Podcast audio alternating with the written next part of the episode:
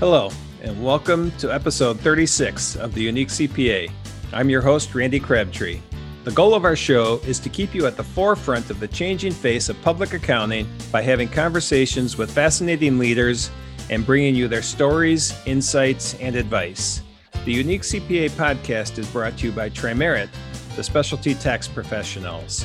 Today, our guests are, and you heard that right, two guests today Tom Parker and Layne Bodily. Tom and Layne, along with Tyler Fates, are partners in the firm Fates, Bodily, and Parker.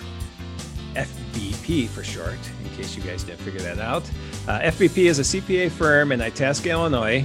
The firm was created when the three partners bought out an existing firm, MFI, and rebranded to FBP.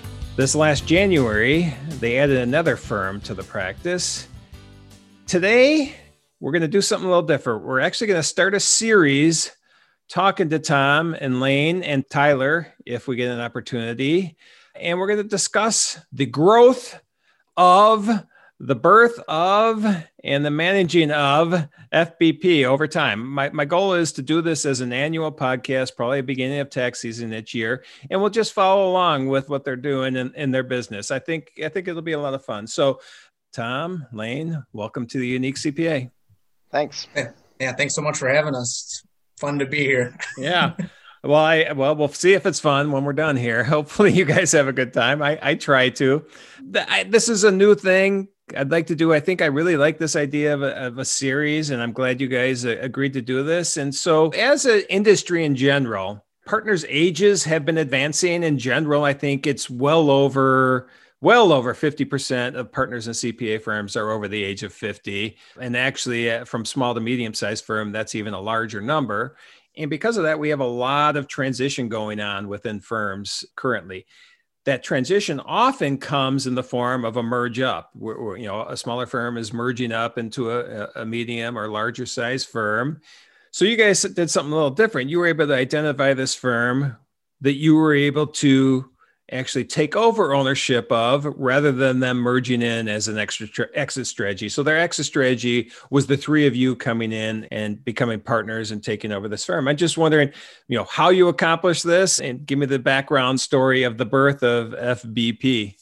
So it's kind of a funny story. So I, I bought a house in Itasca. I took my son for a walk and we went up to go to Keen's Bakery here downtown Itasca, grab a donut walking down the street, I look over and I see two CPA firms. So I did a quick Google and I was like, oh, that's interesting that these guys are around here. It'd be nice to not have a long commute anymore.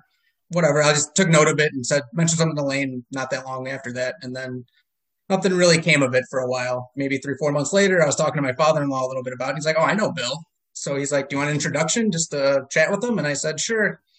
And then uh, about six months later, we were working here. really? And Bill, Bill was one of the MFIs. What the three was he? He's the F. He was the F. He's the Fates. The Fates. Uh, the original Fates. okay. And so at that point, were they looking at an exit strategy already, or, or that just happened to coincide, you know, perfectly with uh, you guys going in there? I, I, think they had started thinking about it, but uh, hadn't necessarily found the right fit. We were looking at where we worked at the time, a partnership offer possibly coming up, and uh, we were looking for advice actually. And so because of the relationship with Tom's father-in-law, we went out and grabbed drinks with these guys. So even walking into that, we didn't really know what they were looking for necessarily. And it kind of came out in that meeting that they were looking for someone to take over the firm and kind of do a transition. So that's how it sort of kicked off with those guys, at least the initial conversations. All right. And then so Layne, did you live out in that same area too? Was this a uh, a form of convenience for you too? I, I lived in Arlington Heights at the time, so it was about the same. I worked in Park Ridge, so going to Itasca is about 20 minutes either way. And just so everybody knows, these are all northwest suburbs of Chicago that we're discussing here. This is the area that I uh, grew up in. So common cities that I'm hearing here today. All right. So so this just kind of came out of the blue. You really weren't looking for it. You were looking for a place to avoid a commute to or a longer commute to, but it worked out nicely. So so going into this then, since you kind of just fell into it a little bit, did you come up with a business plan to start this whole transition or how, how you know what were your your goals going in? Uh, was this written out or it's just like all right we're taking over let's see what happens? We did have a business plan. It's kind of interesting. The business plan started off actually more as a practice for our internal what we're offering clients because we do that for clients as well and we're trying to put more structure behind it. So tom and i decided hey let's design or let's just you know make up an accounting firm how we'd make it look um, not that it's anything you know earth shattering that no one's ever seen before, but just how how would we do it? Where would our values be? Things like that. And as we were kind of building that business plan, we started asking ourselves, you know, I think we could actually really do this. And this is all kind of the same. Th- that actually started probably a little bit before we even met these guys. So the the timing of it all just kind of lined up.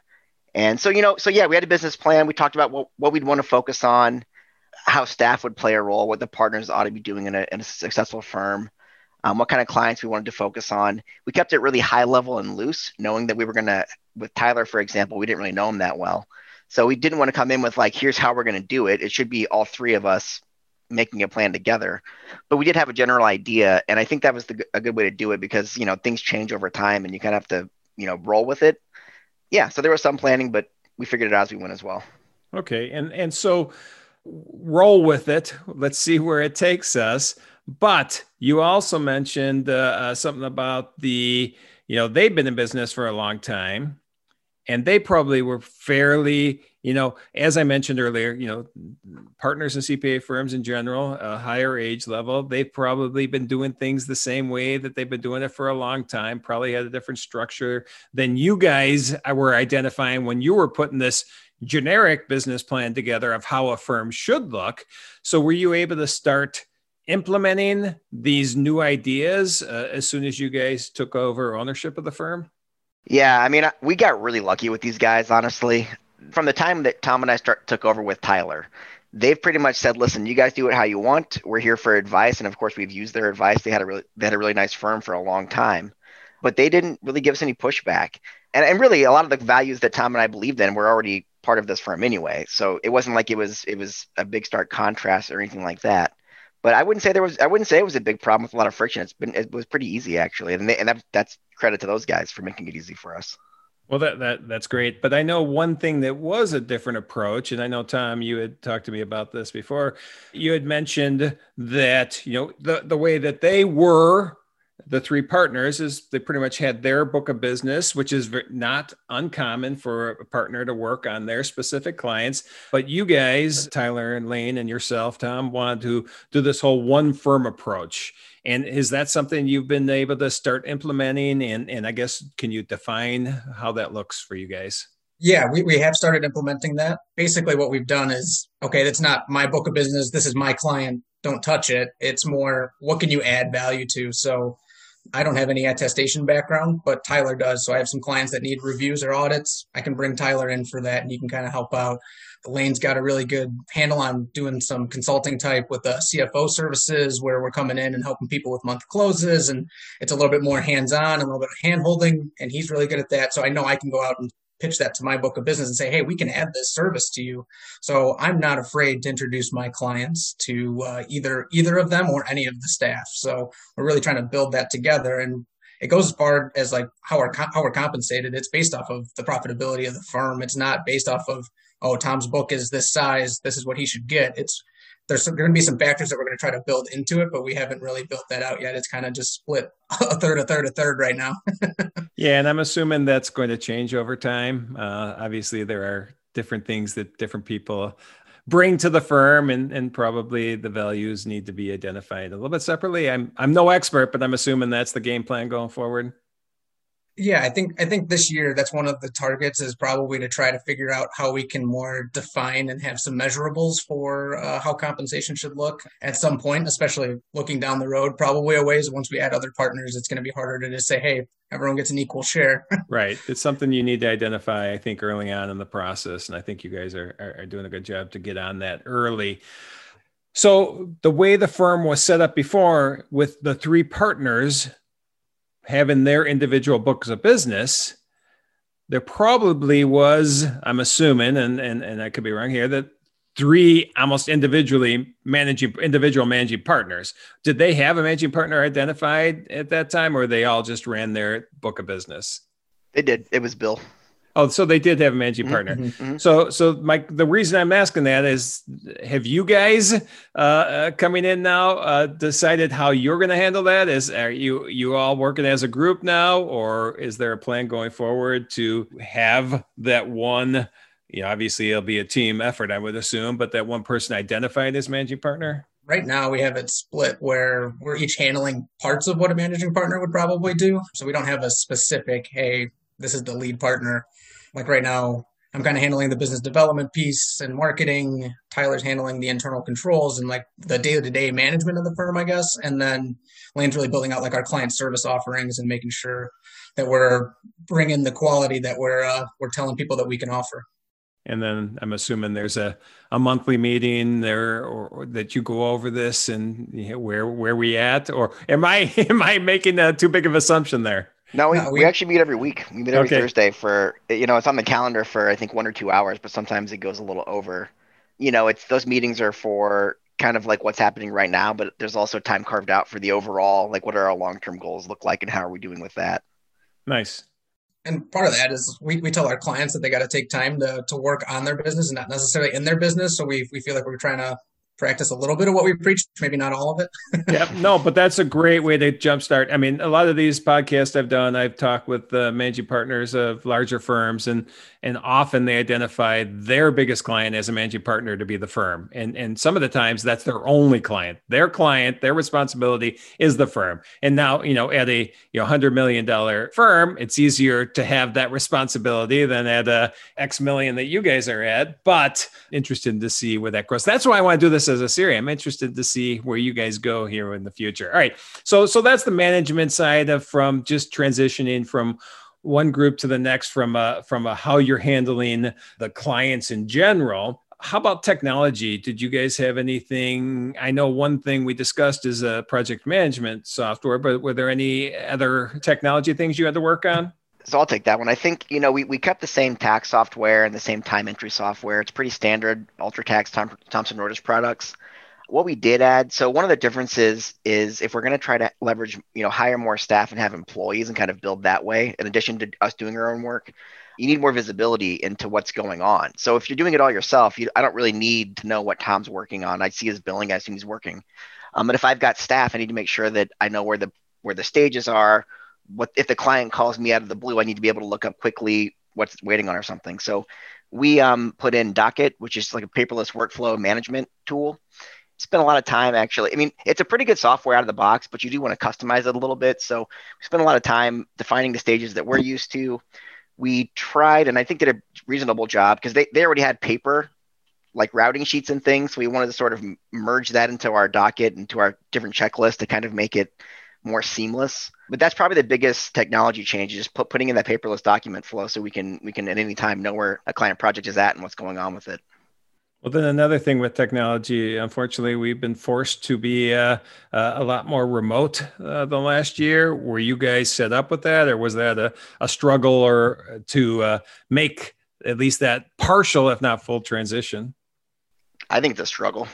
Yeah, it was it was a little bit of a struggle. I mean, I think it was easier just because we were so small. Like, hey, we didn't need to go buy a hundred new laptops and seconds monitors. It was we need how do we get our hands on four?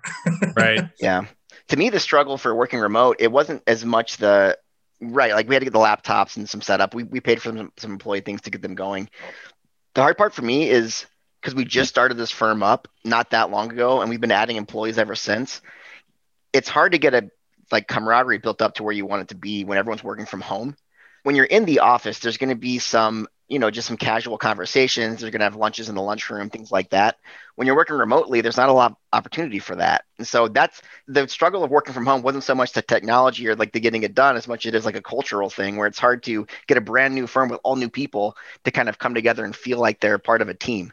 Right. So speaking speaking of goals going forward, I think when COVID finally, you know, if and when it finally goes away, we want to get back out there and do more. Like, you know, we used to we used to volunteer, we used to like have drink nights, you know, things like that. Getting back to that would be a lot of fun. Yep. And have you done any of that? Because I know a lot of firms have been going to just a you know virtual happy hour with a firm or virtual trivia games or anything like that. Is that something? And obviously, I know you guys are concentrated on running a new firm, but is that something that you've looked into or thought about or done? I, I've heard they're super awkward. I don't know if that's true, but I like you know. So if you're on a call and there's ten people or fifteen people on a on a Zoom call, only one person can talk at a time. So like at a party when you know Tom and I are having a chat and you're over there with someone else, and a Zoom call, we're all just like sitting here waiting for one guy, and you're talking over each other. So I mean, not to say that it hasn't been done successfully, but maybe we're just not like doing it the right way. So we haven't tried it yet but um, I don't think we're going to. I don't uh, either. but uh, so no. I'll give you some advice. So we have done oh 50, probably more virtual craft beer tastings where we just send the beer out, send tasting glasses out, get on, do a 45 minute education on on the beer and then talk for 45 minutes after. And for us, it's, you know, getting to know, you know, stay in touch with our clients and our CPAs that we work with. And it's been a lot of fun. I can see when it gets, you know, too many people, it can get uh, a little bit hard to communicate, but overall it's been good. So I, I wouldn't, uh, if I was you, and now it's not the time to do it. Uh, and I don't need to give you guys advice. You're you're you're doing a good job running this firm, but that no, I'm sure you do. You can give us plenty of advice, and we're, we're all ears. Actually, having a specific topic for one of these party things is, a, is maybe maybe that's the missing link. So we can talk offline after, but there's some ability to do some stuff I think's been a lot of fun. So so just something to keep in mind. You're always looking to learn, so hopefully I can help educate on a few things. It's been good for us. So let's go into a few other items. Uh, I don't want to spend hours, although I do want to spend hours on this, but we're going to a couple key topics that I'm wondering if anything changed since you guys took over big topic in the industry and public accounting in general is just billing. You know, are we hourly billing? Are we value billing? Are we doing a three tier uh, uh, billing model? Have you guys adjusted anything or do you have philosophy on how you want this to go forward? Tom, you want to give us some info on that? Sure. I, I mean, I don't even know what a, a three tier billing system is. So we're not using that one. At least we don't think we are. Well, we'll do some more education offline afterwards. So. uh, we're kind of a hybrid, I guess. It's it's a it's a combination of of that value billing and the and the hourly billing. It really depends on the engagement and the client. I'm really trying to push some of my my bigger accounts to move towards where it's basically just a retainer and you pay me a flat fee and then somewhere time like six months into it and then like a year into it we're looking at it and saying okay we need to adjust up or down if it's way out of whack or hey we're, we're pretty close to this is how many hours we thought we were really going to spend and my clients have been very receptive to that they're like oh, i like that. Like i have a retain i have an attorney on retainer. Why not? Have my accountant on retainer. So hoping that that comes down because i hate spending hours of time every month doing my billing. Like it's nice to get it done but it's also a huge time drain. So trying to streamline that is really a goal. Yep, I think that's and that's kind of what the three tier is. It you just give your clients three different levels of service, and there's a fixed price for each of those, and then what's identified in those three buckets of services and then you know they'll select one of them and they can always you know upgrade or downgrade. And that's the short version. I'm no expert on it but that's the short version of three my, my marketing people will be mad at me then because we do we actually have that. Okay. I didn't know that's what it was called. He's like come on we worked on this. All right so you do know so this is nice. All right. They use smaller words for us because we can't handle the big stuff. It's probably called something simple.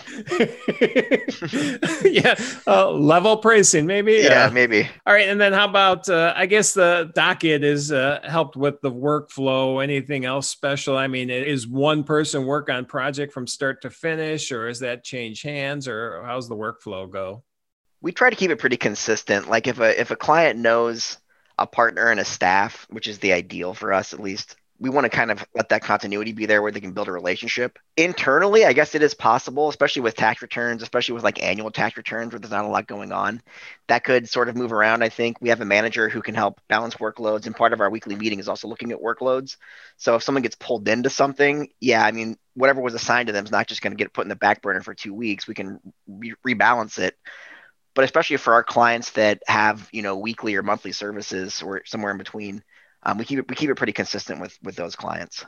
Okay. All right. Nice. And then anything special with, I know, you know, one of the biggest things out there again in public accounting is dealing with uh, employee retention, employee, you know, finding the right employees. Have you guys uh, uh, had any issues with that or feeling good with where you are currently? Uh, we, we've gotten pretty lucky with our, our staff so far uh, in terms of finding them and having really good people on staff. We're always looking for more people. So I think trying to figure out how to keep that pipeline full is probably our biggest challenge. Yep. Yep. To add to that too, I think, you know, with our firm when we started off, it was kind of like let's see how it goes and be kind of lean. And as we've sort of gained confidence, I think, in growing, you know, new clients, bringing in other accounting firms, and then also just taking clients that we have and turning them into something more. Now we're sort of changing gears where we're like, we're not opposed to having extra staff where it's like maybe today we don't need them but they're not easy to find eh, you know cpas that are that are really good and can talk to a client and that kind of stuff are hard to find so if we come across one we're going to hire them then we're going to hope that you know maybe tom finds some people for that guy to work on yeah, exactly. Tom's uh, Tom's out business Jenny. So, Layne, you are not alone with the finding the uh, the right people. That is uh, one of the most common discussions that goes on at conferences that I go to, which I usually go to, you know, twenty a year talking with CPAs. So that is a topic that's out there. So, unfortunately, I don't think that's going away. I think I did hear that there may be an uptick in enrollment in accounting degrees. Uh, hopefully that'll help as as we go forward. But also, people do start in public and often uh, try something else at some point. So so we'll see where that goes.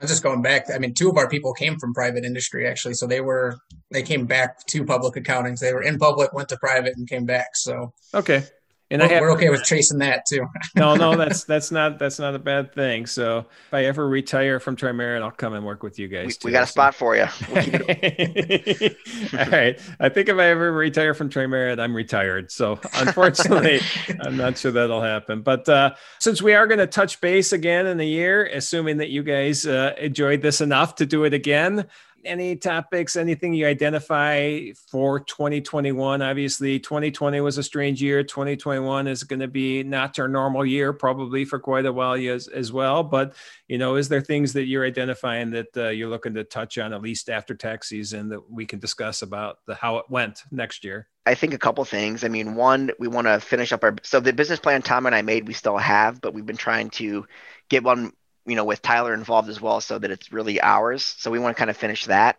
Uh, we started it, tax season started, and like it's not really a great excuse to stop working on those kind of things. But the reality is we're still kind of small and like it's hard to find the time. So by the end of the year, we'll probably have that done. And then I think to one one of the things that Tom and I talked about that we know we agree on, whether the business plan's not done yet, but we want to really focus on our, our internal culture. We want staff to really like working at our firm. I think the way that things are going during COVID, it probably feels like working anywhere. So I'd like to bring that in a little bit, make it a little more fun, do a little more, a few more outings, things like that. So that that would look different next year compared to this year. Yeah, our, our goal is to have like three or four like charity outings a year where we're going like we're doing feed my starving children in April. Like we found that they're taking people, so so we're going to do that like right after tax season, and we're looking for a couple other organizations to kind of sponsor. We're helping out with a, a food drive for uh, Easter meals uh, with the company in Roselle. So we're we're looking to try to figure out how we can um, help out the community and and build the culture all at the same time. Well, I think that's great. I think that's important. Again, that's a topic that comes up a lot is that culture within the firm, that work life balance, that uh, charitable work is a very important thing to, to most firms out there these days, at least the firms that are, are transitioning from the old regime to the new regime, which uh, uh, looks like we've done here. So I want to thank you guys for being part of the show today. I, I really look forward to catching up next year um, but over the years and, and, see where you guys go. And I have uh, high confidence that uh, uh, this is going to be a firm that's going to be around, growing, and, and thriving for quite a while. So I want to thank both of you for being here. Yeah, thank you so much. Thank you for having us. It's fun. Yep, no problem. And I want to thank everybody else for joining us today. You can find all the links and show notes for today's episode, as well as more about Trimerit at theuniquecpa.com. Remember to subscribe and join us for our next episode, where we will bring you another interesting guest and hear their stories and insights.